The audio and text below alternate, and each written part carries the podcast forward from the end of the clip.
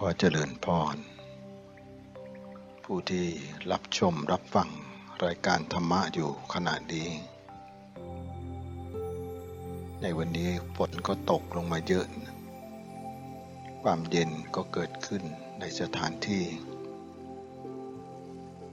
กระแสเมตตาก็เหมือน สายฝน ไปที่ไหนก็มอบความเย็น ความชุ่มช่ำ ให้ต้นไม้ได้งดงาม ให้แผ่นดินได้อุดมสมบูรณ์ ธรรมะก็เช่นเดียวกันคุณโยม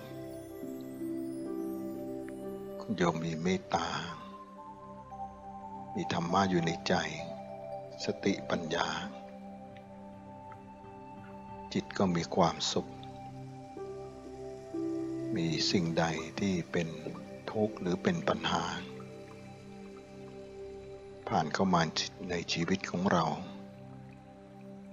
เราก็จะแก้ไขได้ ไม่ต้องทุกข์ทรมานเหมือนเมื่อก่อน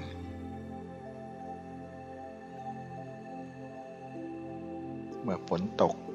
ฟ้าหลังฝนก็งดงาม ท้องฟ้าก็สดชื่น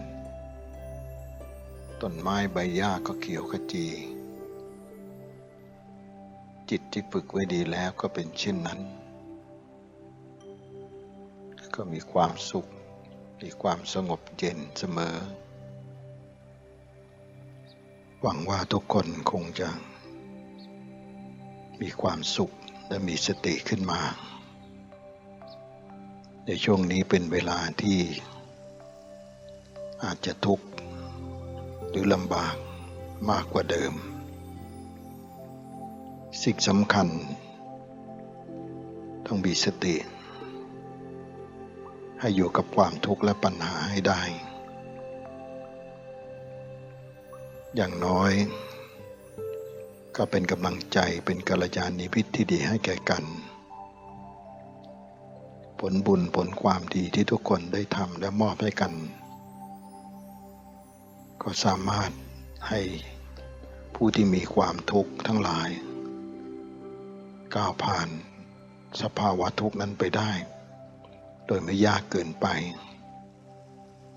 มองคนที่เขามีความทุกข์มากกว่าเรา แล้วสงสารเขาแล้วเราก็จะลืมความทุกข์ของเราไป ความเมตตาที่เกิดขึ้น ก็จะทำให้เราละความมีตัวตนตัวกูของกู ความเมตตา จะทำให้กิเลสของเราความทุกข์ของเราน้อยลงไปอย่าหวังแสวงหาความสุขให้แก่ตน ให้มีเมตตา ถ้ามีความทุกข์หรือความไม่สบายกายไม่สบายใจ ลองคิดถึงพระพุทธเจ้าปริยเจ้าทั้งหลาย กระแสบุญจะทำให้จิตของเรานั้นเกิดความสงบร่มเย็นเป็นสุข สำหรับวันนี้ก็